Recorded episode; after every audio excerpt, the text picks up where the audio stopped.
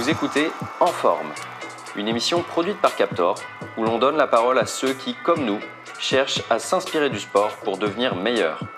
Je suis Valentin Boursier, bienvenue chez Captor. Alors bonjour à tous, Euh, aujourd'hui j'ai le plaisir de recevoir Alexandre Girard. Euh, Enfin on va dire aujourd'hui c'est lui- qui me reçoit euh, parce qu'on enregistre chez lui. Vous le connaissez peut-être aussi sous le nom de AG Prépa Mental. Et donc bah, comme vous l'aurez compris, aujourd'hui on va parler de prépa mentale euh, dans le sport. Évidemment, parce que nous, on cherche à discuter de sport. Euh, alors, c'est un domaine qui me tenait à, cœur euh, d'élucider dans, dans ce podcast car bah, c'est à mon sens un domaine un peu trop peu abordé, quoi. Bien qu'on a pu voir avec les JO de Tokyo particulièrement que bah, c'est bien un domaine qui mérite qu'on s'y attarde. Alors cet épisode, j'ai pris le parti de tenter un, nouveau format, c'est-à-dire de, l'enregistrer en deux parties. Donc euh, vous allez voir euh, bah, la première partie de cette interview dans l'épisode 2 et la seconde dans l'épisode 4. Donc dans l'épisode 2, on va plutôt chercher à comprendre un petit peu bah, qu'est-ce que c'est euh, que la prépa mentale et comment est-ce que ça peut aider dans le sport. Et euh, ensuite, dans, dans un deuxième temps, euh, bah, Alexandre va pouvoir nous donner quelques conseils euh, sur bah, comment, comment est-ce qu'on peut aborder la prépa mentale dans son quotidien quand on, bah, quand on s'entraîne. Bah, alors tout d'abord, bonjour Alexandre. Bonjour, merci de m'accueillir sur ce podcast. Eh c'est tout le plaisir et pour moi. Alors, est-ce que dans un premier temps, tu peux, tu peux te présenter, nous dire un peu qui, qui est Alexandre Girard? Bien sûr, alors j'ai 25 ans, je suis éducateur sportif dans un club de basket tout d'abord, ça c'est mon, mon métier principal puisque je ne vis pas de la préparation mentale pour l'instant. Et à côté de ça, je suis préparateur mental pour les sportifs, pour les particuliers. Euh, J'interviens aussi dans les entreprises et dans les clubs et associations. Voilà, je fais du basket, je suis basketteur à, à Vertou. Et je- j'entraîne aussi Vertou, les équipes. c'est- à côté de Nantes. euh, Exactement, à côté de Nantes. Et j'entraîne aussi euh, des équipes dans le, dans le club de, de Vertou Basket. Ok, bah super. Et donc, euh, ce travail de, préparateur mental, en quoi, ça consiste?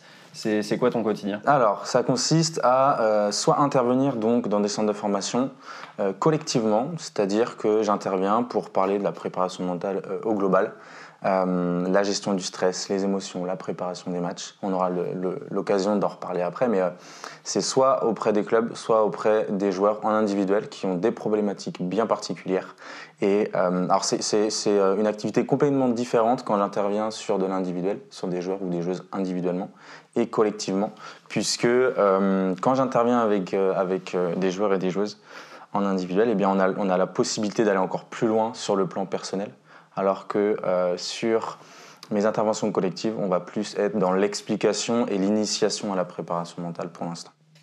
Ok, et donc, euh, qu'est-ce que. Enfin, aujourd'hui, tu dis. euh, tu, enfin, tu, tu travailles dans le basket. Euh, qu'est-ce que tu cherches vraiment à travailler avec, avec tes, tes joueurs? Alors avec les basketteurs, on va chercher à préparer les matchs, comment aborder les matchs, essayer de changer un petit peu la perception de l'événement match et euh, vraiment personnaliser sur certaines routines, sur certaines habitudes, leur préparation pour baisser le niveau de stress et augmenter leur, euh, leur, euh, leur performance sur le match. Et surtout, incorporer la notion de bien-être à la performance. Parce que le bien-être, ça a été à mon, à mon sens oublié pendant des années. On cherchait des robots, on cherchait de la performance, mais le bien-être fait partie de la performance. Donc mon but à moi, c'est d'abord euh, de, de- de- de garder le côté humain de la performance et ensuite trouver les clés et les outils euh, vraiment plus concrets pour pouvoir performer. Ok, et comment est-ce que tu, tu quantifies ça, le, le- le bien-être euh, d'un joueur? Alors, est-ce que c'est- enfin, est-ce que c'est quelque chose qui se mesure déjà? C'est assez compliqué de le mesurer à mon sens. C'est plutôt un ressenti et euh, grâce au changement de perception de soi-même et de l'événement match, eh bien, euh, on va pouvoir mesurer, mesurer le bien-être du joueur par rapport à sa performance par la suite et surtout par rapport à son attitude sur le terrain. C'est-à-dire que un joueur ou une joueuse qui est dans un certain bien-être, on va, on va le voir épanoui sur le terrain. Euh, il, va, il, va, il va rester motivé tout au long de l'année. Et je pense que pour moi, ce sont les mesures du bien-être. La motivation, l'épanouissement, le plaisir. Ok, ouais, c'est vrai qu'on peut penser à quelque chose qui, qui permette de, de, faire durer un joueur, disons, sur la, sur la saison. Quoi. Exactement, il faut, il faut réussir à, à, renouveler cette motivation à travers des petits challenges, des, plein de nouveautés tout le temps. Et c'est vrai que le bien-être, il est, il est au cœur de la performance et euh, du sport aujourd'hui. Et on le voit bien, euh, même au JO par exemple, on avait euh, certains athlètes qui ont, qui ont fait certaines déclarations comme quoi le bien-être c'était au centre. Certains ont même abandonné euh, certaines épreuves. Et euh, si on prend côté basket, en NBA, il y a beaucoup de joueurs qui font des déclarations concernant tout ce qui est dépression, le bien-être du joueur.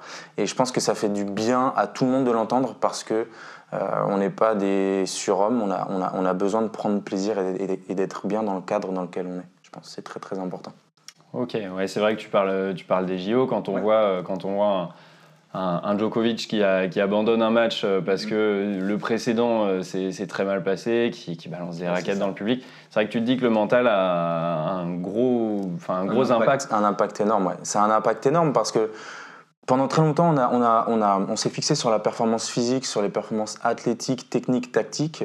Mais c'est vrai qu'un joueur qui n'est pas bien dans sa peau, euh, après un échec ou même après une victoire à cause de la pression, par exemple, mhm. eh bien, sur le long terme, il ne pourra, pas, il pourra pas performer comme, comme, euh, comme lui attend, euh, enfin, comme il s'attend à performer. C'est vraiment. Et quand, on entend ce genre a pas de mental, alors ça, pour moi, ça veut strictement rien dire. C'est tellement personnel.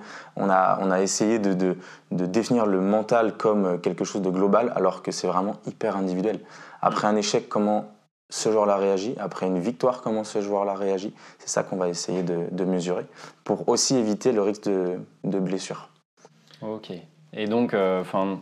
Tu, tu, abordes quel, euh, quel point avec eux quotidiennement? C'est de, un peu de prendre le, recul sur, par exemple, le match qui s'est passé la veille et de se dire bon là euh, là comment est-ce que tu as réagi? Mhm. pourquoi est-ce que tu as réagi comme ça? C'est des choses comme ça. en fait on va essayer d'analyser les situations d'échec les situations de réussite et essayer mentalement de se remettre dans des schémas euh, de, sécurité on va dire c'est à dire que on va pas tendre vers de la frustration on va pas tendre vers une surréaction mais pour ça il faut pouvoir les analyser savoir dans quelle situation est-ce qu'on est dans une frustration dans de la surréaction dans des émotions plus plus donc on va essayer d'analyser tout ça. Euh, prendre du recul après un match, très très important, parce que si on fait un bilan à chaud, eh bien forcément on va être super péjoratif envers nous-mêmes, donc ça c'est pas du tout l'objectif, et on va pas progresser.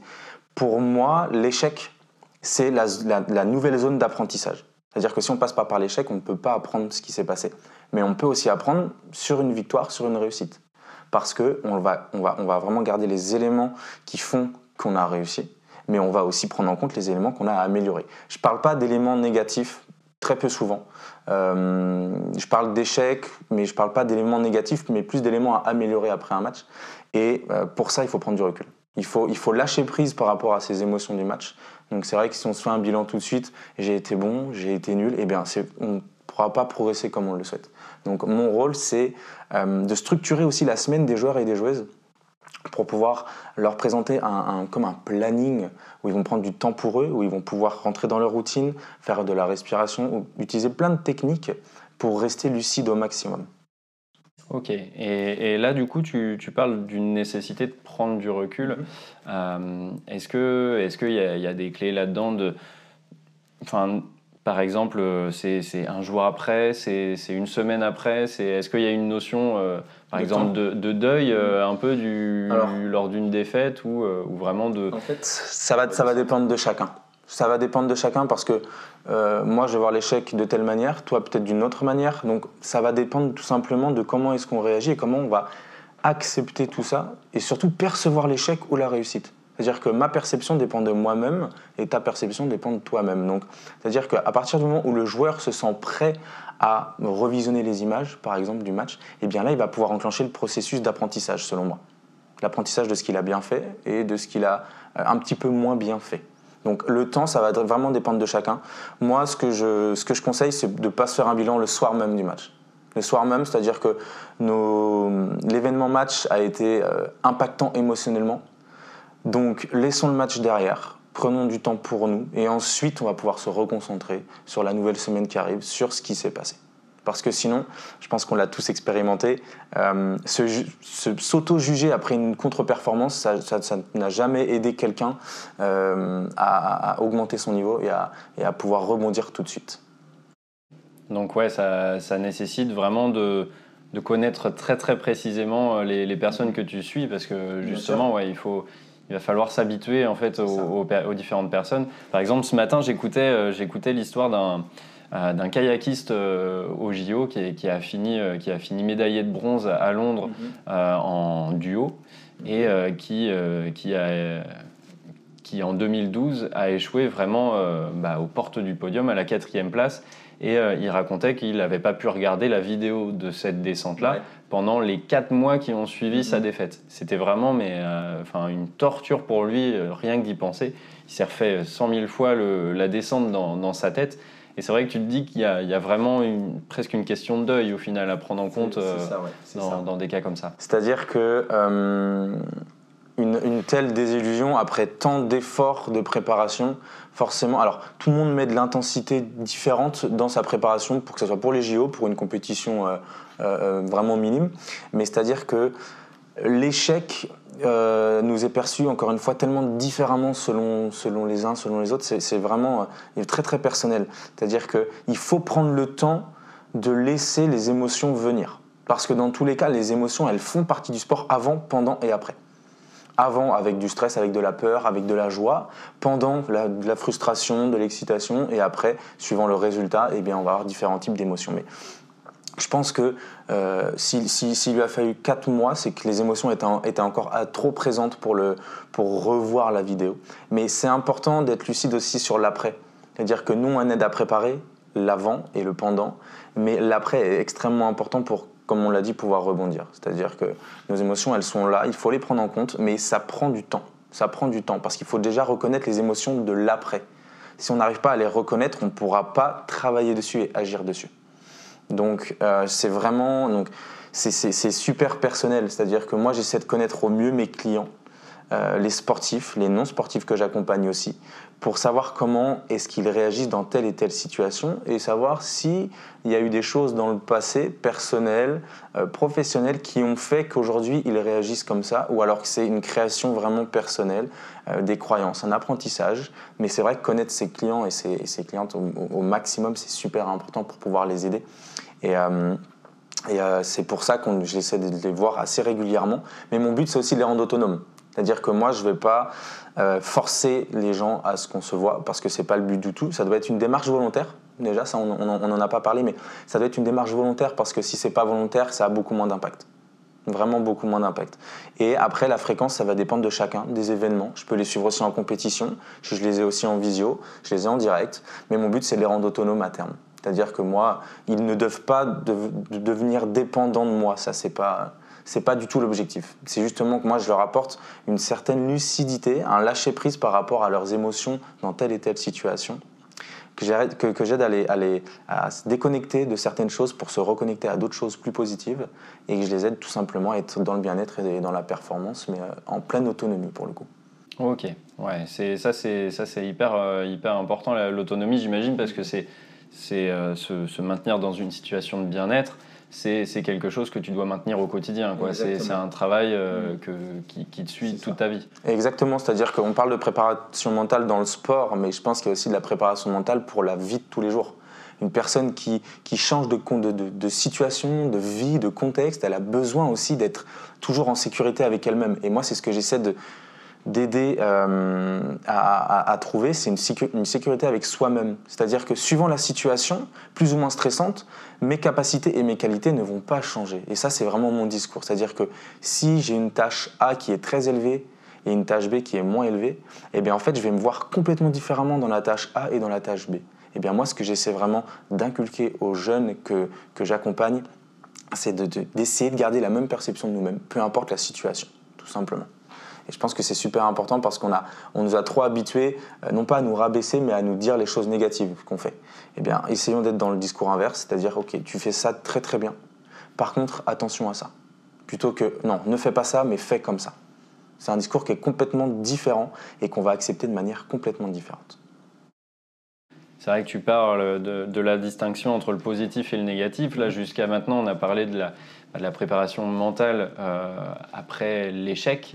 Mais, euh, mais c'est vrai qu'on peut voir aussi le mental comme, euh, comme porteur de, gros bénéfices. Mhm. Par exemple, là, si on veut retourner sur un parallèle au JO, on voit Kevin Mayer qui, est, bah, qui, a, des gros maux de dos et mhm. qui, qui, a besoin de prendre des, des anti-inflammatoires pendant sa compétition. Et qui pourtant, derrière, arrive à rebondir, arrive à battre ses records. Et ça, on, peut pratiquement parier que c'est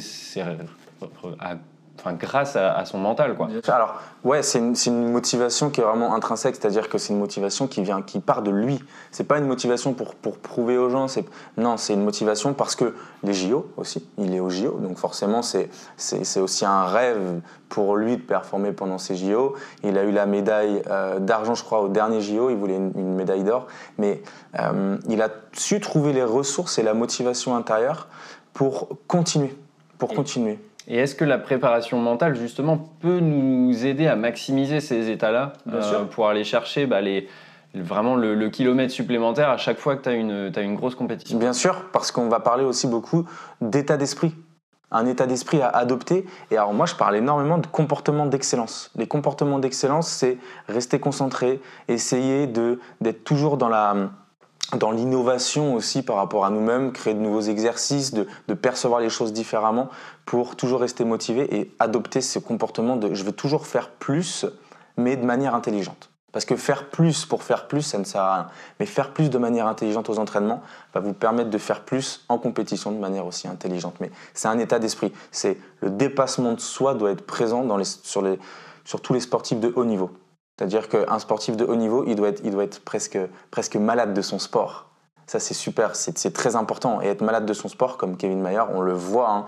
il s'entraîne tout le temps, euh, il prend soin de lui, parce qu'on va ensuite parler du repos, c'est extrêmement important aussi. Tout ce qui est récupération, ça fait partie de la préparation mentale, mais c'est un état d'esprit euh, global c'est extrêmement, très très important. Avoir un état d'esprit de champion, d'excellence. Je pense que sur les sports individuels comme le tennis par exemple, on voit les premiers mondiaux, même si des fois forcément il y a, y a, quelques couacs, il y a quelques frustrations, des lancers de raquettes, ça peut arriver même aux plus grands, mais dire qu'ils ont un comportement, ils sont dans leur bulle et leur motivation elle vient toute seule, point après point.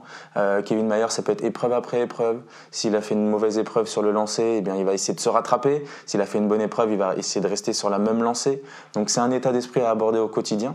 Et si on parle aussi des personnes que j'accompagne qui ne sont pas sportives, eh bien j'essaie de leur inculquer euh, et, de leur présenter ce même état d'esprit dans leur vie de tous les jours, au travail, dans une petite tâche qu'ils vont avoir à faire mais qui n'ont pas forcément envie de faire ou qui ne se sentent pas capables de faire. Eh bien garder un état d'esprit où euh, on va essayer les choses, on va essayer de faire de son mieux et ensuite on verra. Ne pas penser à ce qui va se passer après, mais penser au moment présent on aura l'occasion d'en reparler.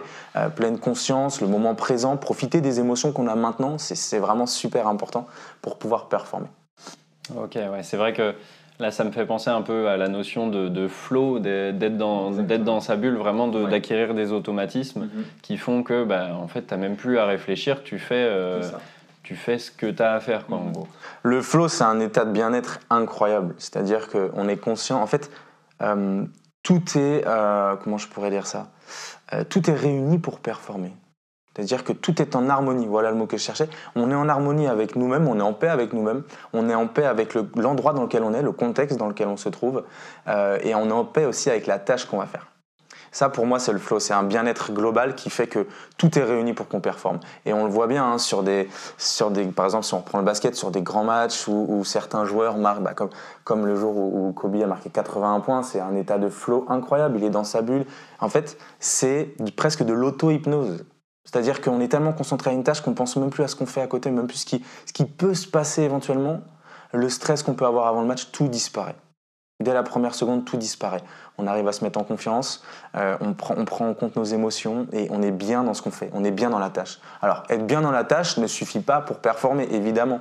Il y a l'entraînement, il y a euh, la préparation du match, mais ça, joue énormément. Et quand on voit euh, des sportifs, même comme Kevin Mayer, qui, qui, avait battu, le, il me semble, le record du monde du décathlon il y a, il y a quelques années, c'est vraiment un état qui est, qui est incroyable. Ça arrive pas très souvent mais euh, je pense qu'on peut tous le trouver au moins une fois sans forcément le, chercher à tout prix. C'est-à-dire que Pour moi, cet état de flow et de bien-être, c'est tout simplement un, mode de vie et un état d'esprit à adopter. Et un jour, grâce à tout ce qu'on a fait, on va être récompensé. Ça vient pas de nulle part, ça vient des efforts, ça vient euh, de notre perception et de notre vision. Mais là, du coup, si je te suis, on peut essayer de l'optimiser, on va dire, Bien d'aller le chercher euh, Bien le plus souvent possible Ouais. en se préparant vraiment Mhm. à, cet, à cet état. sûr. Alors l'état de flow, euh, à mon goût, ça va pas être forcément des, des performances qui vont que se voir. Ça va être aussi- aussi un, un bien-être incroyable sur le terrain, par exemple. On se sent bien, on fait des choses correctes, on fait des bonnes passes, on prend des bons tirs, on défend correctement, mais on est à 100% à ce qu'on fait. Et quand on demande aux joueurs et aux- joueuses, est-ce que tu es à 100% dans ce que tu fais?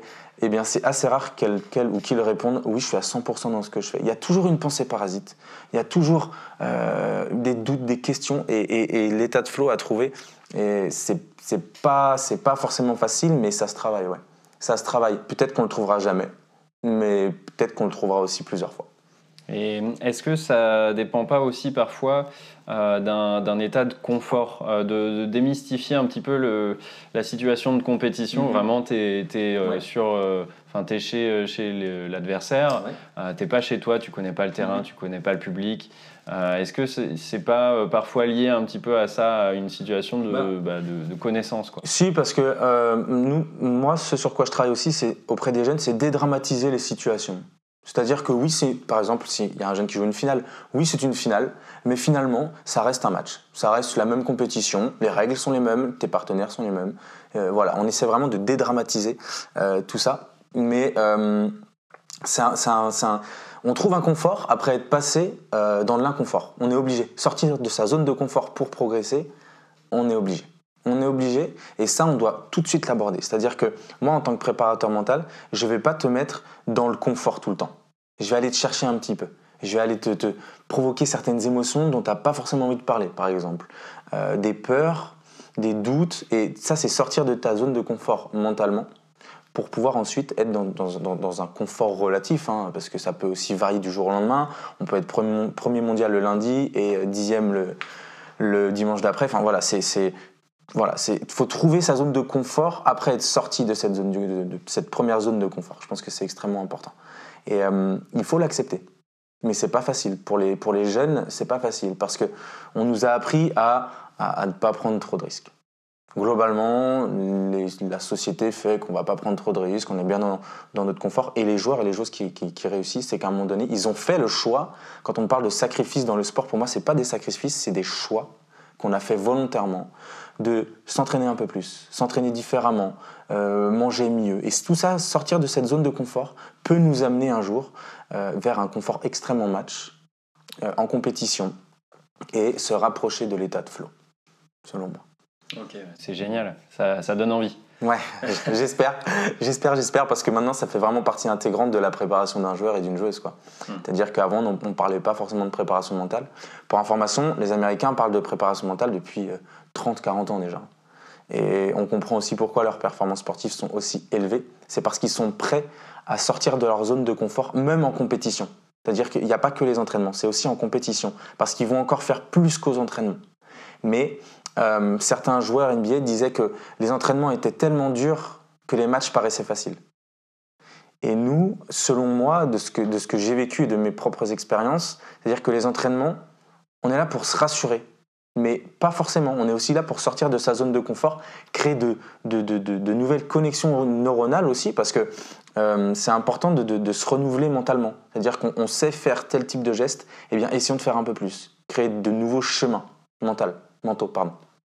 Ça, c'est extrêmement important pour qu'en match, euh, eh ben, ça soit un petit peu plus, un petit peu plus facile.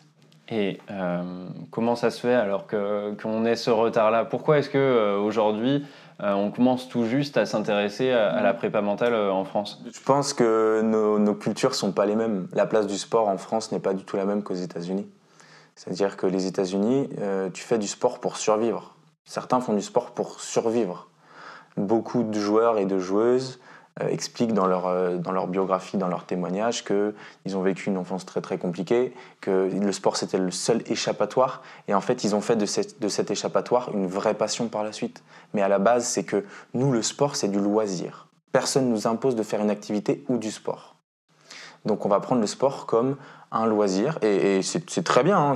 toutes les personnes qui veulent en faire pour le loisir, c'est très très bien, mais la culture n'est pas la même, donc moins d'investissement financier, humain, matériel, c'est-à-dire qu'on a beaucoup moins de ressources que quand on voit les, universités aux États-Unis, il y a tout, il y a tout, c'est-à-dire qu'il y a le côté basket, il y a le côté euh, préparation physique, préparation mentale. Alors on commence, on, tend vers ça, parce que les centres de formation investissent dans des psychologues, dans euh, des psychiatres, un petit peu dans des préparateurs mentaux, mais pas beaucoup encore, puisque notre métier n'est pas reconnu. C'est pas un métier qui va être reconnu en France pour l'instant, comme euh, tout ce qui va être hypnothérapie, tout ce qui est hypnose, c'est pas reconnu encore.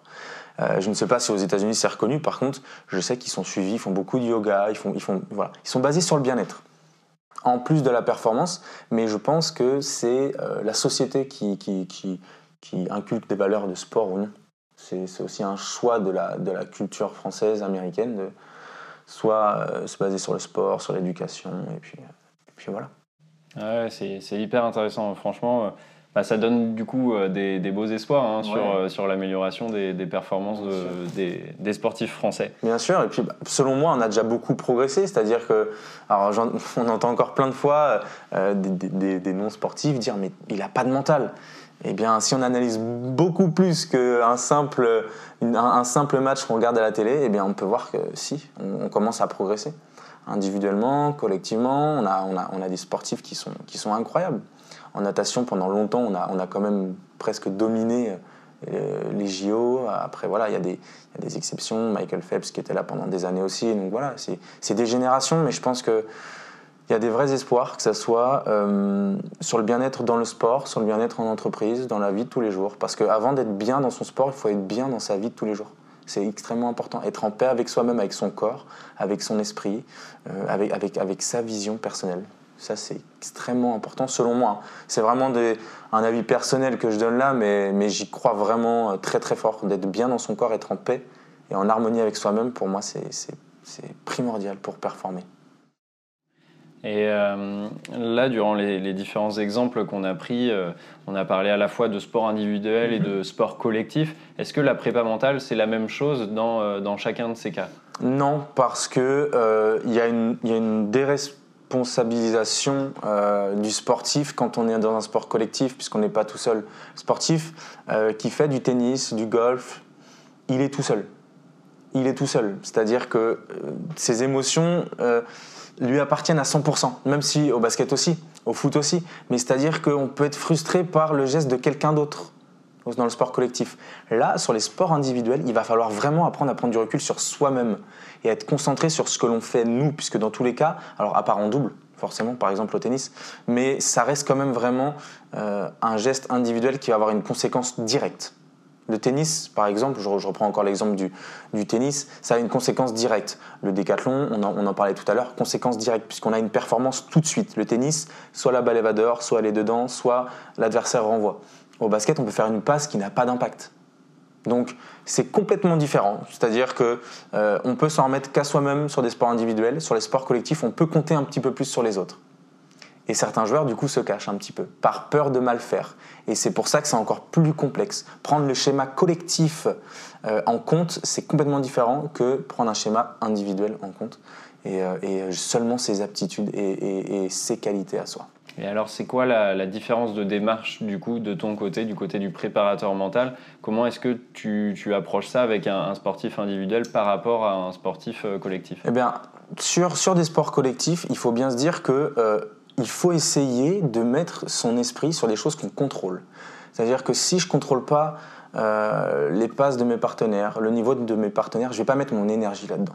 Je vais mettre mon énergie sur moi déjà sur mon niveau, sur comment je perçois le match, sur comment est-ce que je me sens, plutôt que d'être frustré sur des choses qui sont passées et qui ne m'appartiennent pas.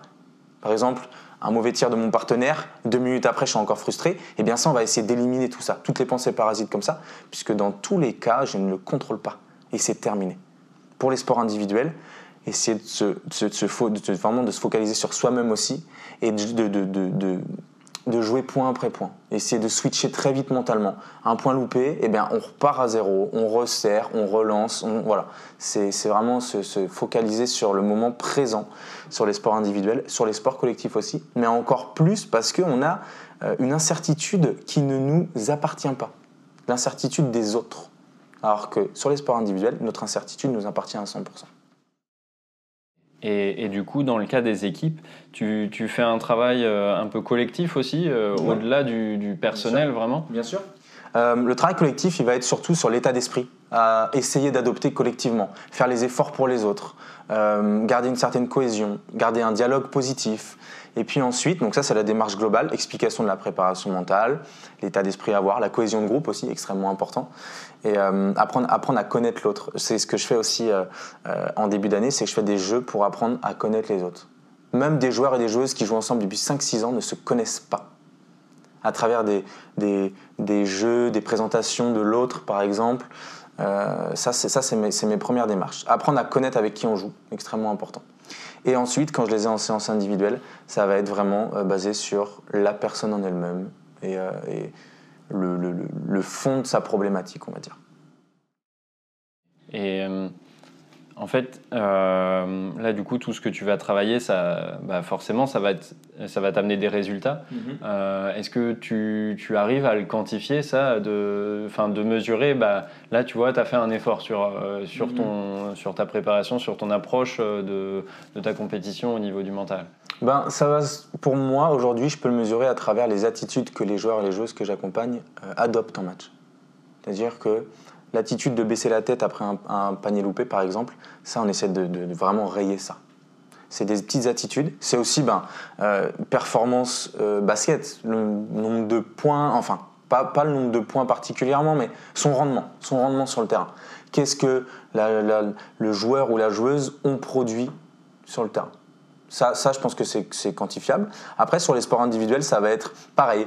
Tout ce qui est langage corporel, on parle beaucoup de langage corporel aussi. C'est quelle attitude tu as pendant la compétition, comment est-ce que tu l'abordes? Et comment tu te sens? Voilà comment moi je le mesure. Comment tu te sens aujourd'hui? La compétition commence dans une heure, comment tu te sens? Et comment est-ce que tu l'appréhendes tout ça? Et ensuite, ça c'est la, la première mesure que je peux avoir. La deuxième, ça va être son comportement pendant l'événement et son comportement après et le rendement qu'il a eu pendant la compétition. Après, ce n'est pas mesurable. Il euh, n'y a pas un score de 1 à 100 sur, euh, sur le bien-être, sur euh, les ressentis. Ça, c'est pas, pour moi, ce n'est pas, pas nécessaire et ce n'est pas quantifiable aujourd'hui. Bah, là, ça donne vraiment envie d'avoir quelques, quelques petites astuces mm-hmm. pour, ouais, pour essayer de se, se préparer parce que bah, on, on, dit qu'on peut, enfin, on s'imagine qu'on peut gagner vraiment que, du positif de, ce travail-là. Bien sûr. Euh, bah, du coup, pour teaser un petit peu, c'est euh, ce qu'on va pouvoir discuter au prochain épisode. Euh, bon, déjà, en tout cas, je te, je te remercie. Je pense qu'on a bien, bien élucidé un petit peu ce qu'était bah, ce était la préparation mentale dans, mhm. bah, dans, tous les sports. et, c'est ça qui est génial. Et, et maintenant, on va pouvoir commencer à discuter un peu des, des, points qui, qui peuvent être travaillés euh, par, euh, par chacun de nous. Ok, bah c'est super. Merci beaucoup. Bah, voilà, je te, dis, euh, je te dis à bientôt. À bientôt. Et, et à une prochaine fois. Ça marche. Merci. Merci beaucoup d'avoir écouté ce podcast jusqu'au bout. N'hésitez pas à le partager autour de vous, à un, deux, trois de vos amis. Ça nous aide vraiment à progresser. N'hésitez pas également à vous rendre sur notre site captor.io, k a p t o r.io. Vous pourrez vous y inscrire à notre newsletter et recevoir régulièrement des conseils de pros pour devenir meilleur. Vous pouvez aussi nous retrouver sur les réseaux sociaux LinkedIn, Instagram et Facebook pour suivre les avancées de Captor chaque semaine. Sur ce, je vous dis à bientôt et n'oubliez pas de rester en forme.